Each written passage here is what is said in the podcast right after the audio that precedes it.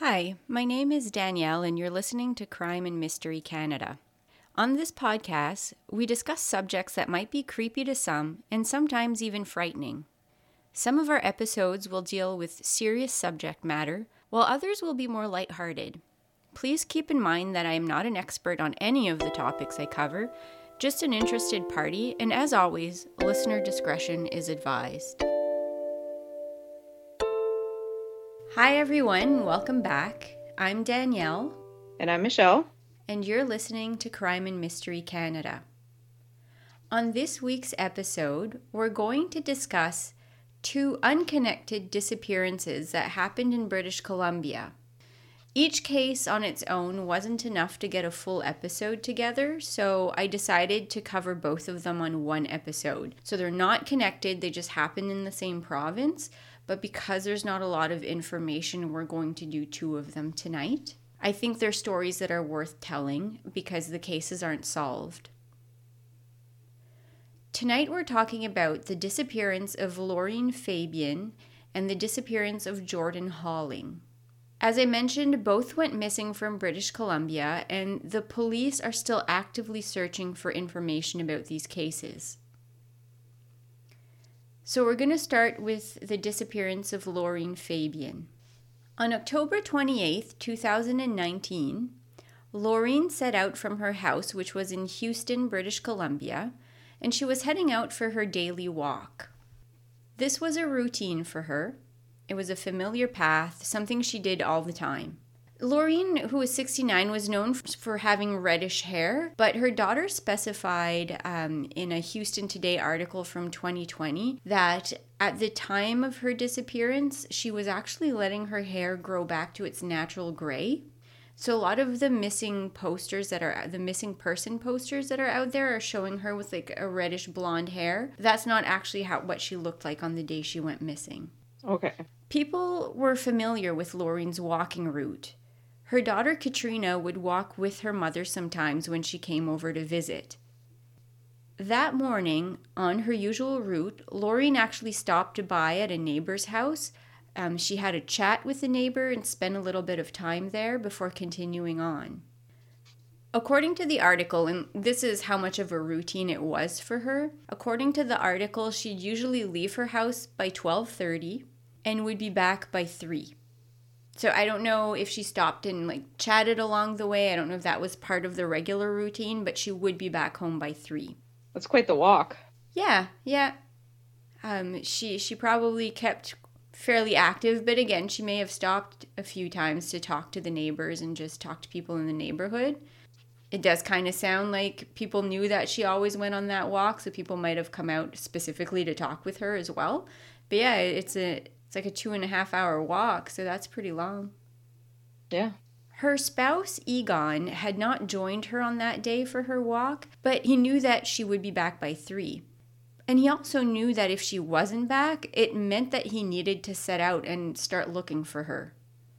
This was their agreement, which is exactly what he did that day when she didn't come back on time. He waited a little bit past three, and when she wasn't there, he went out to do the route and see if he could find her. Yeah, and that's helpful that she did the same route every day too, where you would know where to look. Exactly. But despite navigating the route of her usual walk, Egon wasn't able to locate Laureen. Her disappearance led to a massive search effort led by Search and Rescue and the RCMP. They were able to locate some tracks that she had left, but they didn't find any sign of her.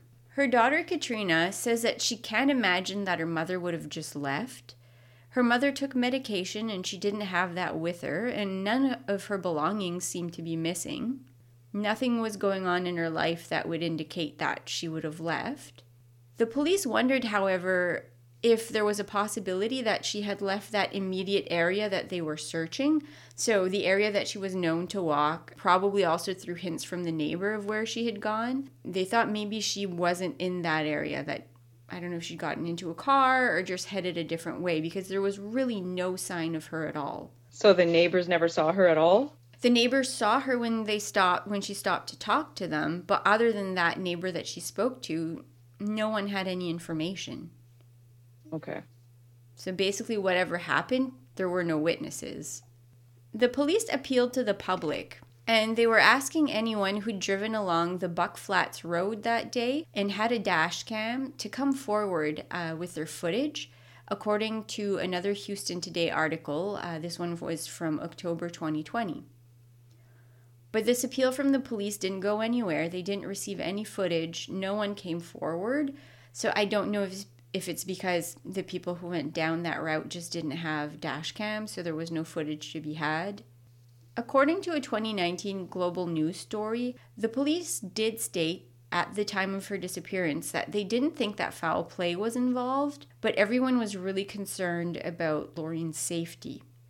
Now, I don't know if that still stands today. On the BC RCMP webpage, it does say that they're considering all possibilities uh, linked to her disappearance, but it doesn't really say one way or another what they think may have happened to her.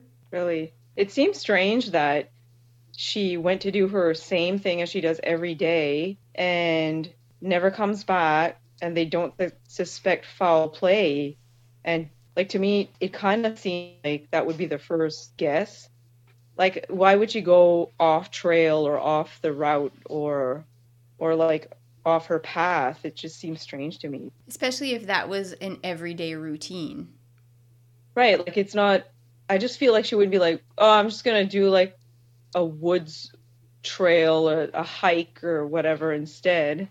And especially if that's her safety measure too, that her spouse is gonna look for her if she doesn't come back by three. Right. I have a terrible habit of heading out for a walk or a hike and I'm better now, but I don't always tell people where I'm going. I just go. And right. I'd like to think if I went missing, there's like five spots that needed to be checked to see if my car was there because I am like, it's usually one of those five areas that I'll be in. But it sounds like she and her, her spouse had really spoken about this. Like, this is my route, this is where I am. If something happens, you need to come look. And I don't know it does say that she was on medication, so maybe she had a medical condition, just saying, like, if I'm not back home, something may have happened to me, so you should come and look. I don't know if it was right. related to that or not, but but it seems reasonable to think that even if she did have a medical condition and that's what happened, she would be somewhere where somebody would see her or find her. Like she had stuck to the plan. She's on this route. So if something happens to me, I'll easily be found and helped. Right. And that's why I would think that something awful happened other than a medical condition. So apparently, there is a creek that runs in the area she was walking. And her daughter says that she does wonder if her mother had fallen into the creek because the weather was bad that day, which means the water could have been high. But they didn't find her, and I don't know where that creek runs off into. And I know when it comes to water, it can be tricky. Like sometimes you'd think you would find signs or clues, and there's really nothing there. But they're, again, they didn't find anything. Did they search the body of water? They don't say, but search and rescue was out for a couple of days looking for her. So I would assume there was search and rescue, there was RCMP and volunteers out. So I would think the area would have been searched pretty thoroughly. Yeah, that would make sense. And the area they were searching wasn't very large, but the terrain wasn't easy to navigate. So I think there were areas like off her main path, probably, that was pretty dense.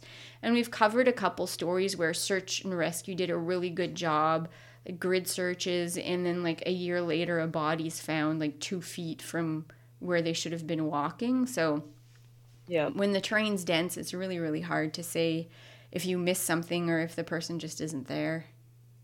Well, if there's a lot of coverage, you can be just like glance one side because something catches your eye and miss something right next to your foot. Yeah. And like I said, other than some tracks that they found, which I'm assuming weren't helpful to really say which direction she was going or where she had headed, they didn't come across any other clues. The search was stopped on November 2nd, 2019, with family being no closer to finding answers to what may have happened to Laureen.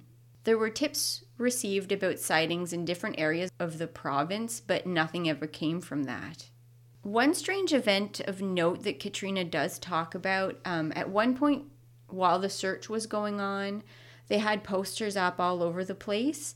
Um, and a lady entered the local post office where they had a missing persons poster of Laureen, and she actually took the poster down. Now, this does seem a little bit like strange behavior. that for no reason whatsoever she tore that poster down. But like nothing ever came of it. So Katrina does talk about that, and I think she would like to know who that person was or why they took the poster down. But there's no other mention we, I could find about who this person was, if the police had ever located her or spoken to her. So, I mean, it may have been as simple as she said, Oh, I'm going to take this and show it to people. Like, it may not have been anything nefarious. It's kind of hard to say. Yeah, and it could be somebody who just got triggered by it for some other reason, or somebody who had a mental health issue that was just like, I don't want to see this. True. Yeah. What what was really sad to me about this story is that Lauren's daughter was trying to get her story out there so that more people would know that she was missing, more people would be you know keeping an eye out it would reach to it would reach a wider audience. And she attempted to contact a vancouver television station uh, which had more reach than the little houston area they were in. She wanted them she tried to get them the information about her mother's disappearance and they just never got back to her. Wow. So it was never broadcast across the wider range that she was looking for and it just sometimes puzzles me a lot about how one person's disappearance can strike national interest and another person's is just of no interest. Yeah, I, it's always strange how that happens. Like, it, it's weird what factors into how much media attention people get. Yeah. Or don't. Yeah, it sometimes like a nation gets hung up on one disappearance just because of the strangeness, I think. Yeah but yeah, it, it's unfortunate because you think sometimes if that information had gotten out there, maybe someone had seen something, and if they got to a, a wider audience, that could have come forward. Yeah, possibly. The police have followed up on the information and the leads that they did receive, but it's not gotten them any further along. They still don't know what happened to Lorraine. Back in October of 2020, on the one year anniversary, they were appealing to the public to try and get some answers about what happened to her. No one came forward again, so unless they get other tips or new information or a new lead, really they've they've nothing to work with right now. When she went missing, Lorraine was 69 years old, 5 feet 4 and about 143 pounds, with brown hair and brown eyes that it said according to the website, but as her daughter stated, her hair was more graying at that point. The RCMP is handling this missing persons file, so if you have any information about Lorraine Fabian's disappearance, you can contact the Houston RCMP at 250 845 2204 or Crime Stoppers at 1 800 222 8477. The next missing person we're going to talk about um, is Jordan Halling. Completely different person, completely different. He, I mean, he's a teenager, he's a man, so like not at all connected cases, but it's the same idea where there's just no answers and very little information to be had. Jordan was 17 years old when he went missing from Campbell River, BC on October 16th, 2017. Jordan had a job at A&W, and according to a cheknews.ca article from October 2020, he'd just finished up a shift that day and had headed over to a friend's place just to hang out. His friend's apartment was the Tyee Apartments on 16th Avenue in the Campbellton area of Campbell River, BC you're at that age where you have some freedom. You've got your driver's license more than likely. You've got a part time job, so you've got a little bit of cash. I do remember those times where, like, you would get off work and just go over to a friend's place, and you could spend a whole day off without seeing your parents just because you were doing other things. For sure, yeah. So I think this is a little bit where Jordan was. So he hung out with two friends at the apartment that night. And according to them, it was just a completely normal night. They hung out, they played some video games. Nothing odd went on. Jordan was acting completely normal. As the night was winding down, Jordan decided that it was time to head home. He left his friend's house between 1 and 2 a.m. and was planning on walking the short distance to his mother's house to spend the rest of the night there. He never made it home. So the next day, he didn't show up for a scheduled shift at work and that's when the police were called. There's a few articles out there where his parents are talking about what happened. I don't know exactly at what time his parents became aware that he was missing.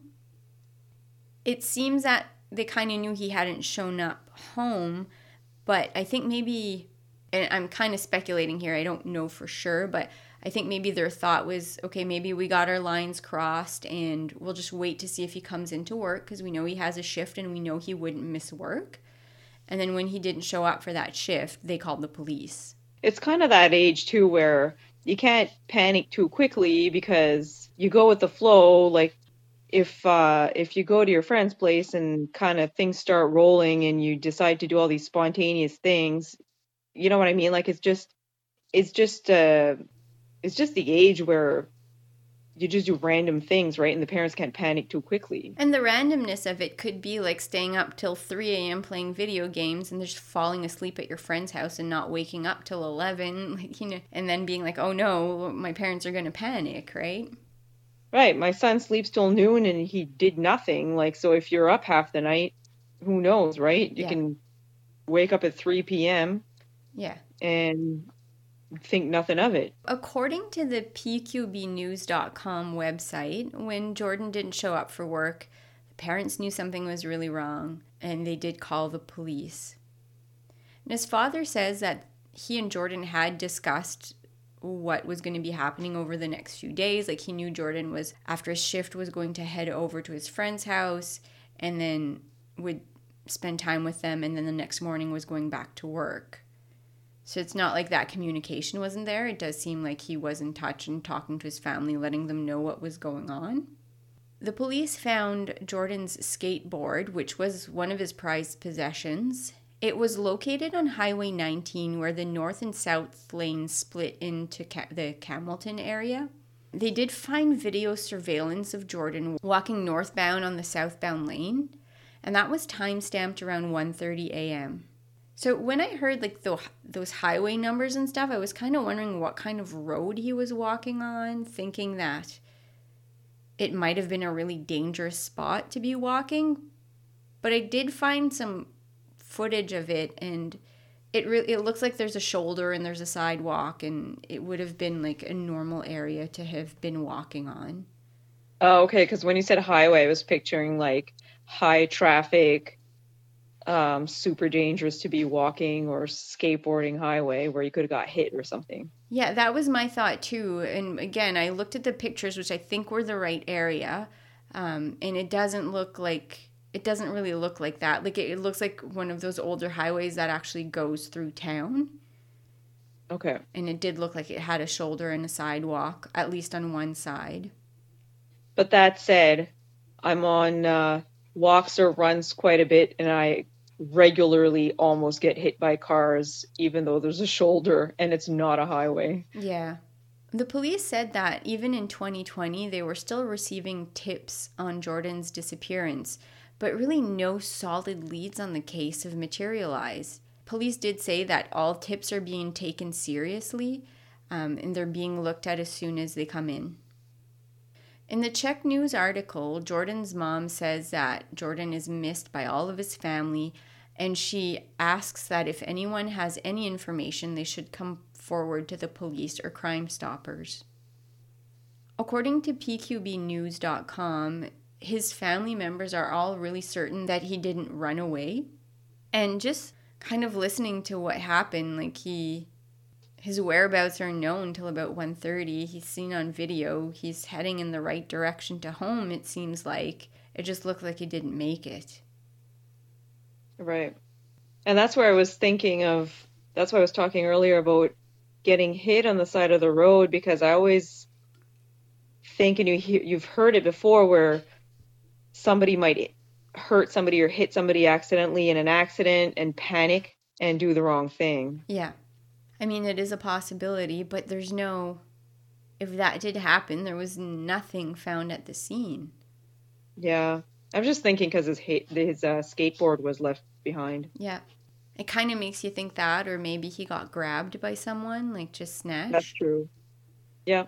It was reported that the community rallied together to help search for Jordan. They printed posters and put them up around the community and I think it was in the PQB News article where Um, they even said at one point someone from the community went into Staples to make copies of the missing person poster, but couldn't because all the printers were taken up by people making copies of the missing person poster. Like everyone was trying to get his face out there. Okay. Volunteers joined the search and rescue effort in hopes that they would be able to locate Jordan or locate any kind of clue. The police checked out Jordan's cell phone records, but they didn't reveal anything out of the ordinary. I didn't find any information about cell tower pings or anything like that. So I don't know if that just wasn't relevant or there wasn't any to be had because his phone was off. I don't know. It just says his cell records didn't give them anything. And that's pretty much it. That's all the information out there about what happened to Jordan. He was walking home and then he was gone. No leads, no other information. That's so awful. I can't imagine as a parent not knowing anything. Like it's so traumatizing to not know what happened to your kid. And I think the other thing to keep in mind too is when cases like this when situations like this take place and there's so little information, it's again one of those things where the public just doesn't get that interested. So it's on the news for a couple days and then it's done. I know, but the, they're the ones that need so much more um, media attention than the ones that have information because you're stuck there knowing nothing, nothing to go on. These are the cases that need the airtime. Right. To break the case, you need someone to come forward, even with just a little thing or some new information, which is just why it needs to be, like you said, it needs to be out there, it needs to be talked about. And if anyone knows anything, the authorities should be contacted. At the time of his disappearance, Jordan was 17 years old. He had short, curly, dark brown hair. He was 5'11 and about 145 pounds and wore dark glasses. When he disappeared, he was wearing a gray long sleeve sweatshirt, black pants, and red and black shoes. If you have any information on Jordan Halling's disappearance, contact the Campbell River RCMP at 250 286 6221 or Crime Stoppers at 1 800 222 8477. Like I mentioned before, both these cases completely unrelated, but they have a certain similarity in the feel of them where there's just someone was there one second and then they were gone and we don't really have any information or any idea what may have happened to them. Right, that that's kind of the most frustrating type of case, isn't it? Where you know that these people are just so desperate to know something or have something to go on and there's just nothing there. I, I don't know if closure is an actual thing that people get in these terrible situations, but I think not knowing, it's just where your brain goes when you don't know things. Every scenario, every worst case, like all the terrible things all the time, and your brain just doesn't know where to grasp. Like, it's just, I can't imagine the difficulty that these people are living. Like, the terrible everyday situation of living with that without any answers. We're going to wind down tonight's episode with our moment of kindness. I have another snow related moment of kindness to share, and I know I shared one already. It's just they feel extra special when you're buried in snow. Yeah, yeah, I can see that. we had a big winter storm here in Nova Scotia this week. So, for Nova Scotia, it was probably the biggest storm I've ever experienced here. About 45 centimeters of snow fell overnight. And there were really, really high winds, like 90 kilometers to 100 kilometers an hour. So it's a lot for this part of Canada. Um, my partner and I both had to work really early that morning. So the storm was ongoing, it was still raging, and we were trying to get to work.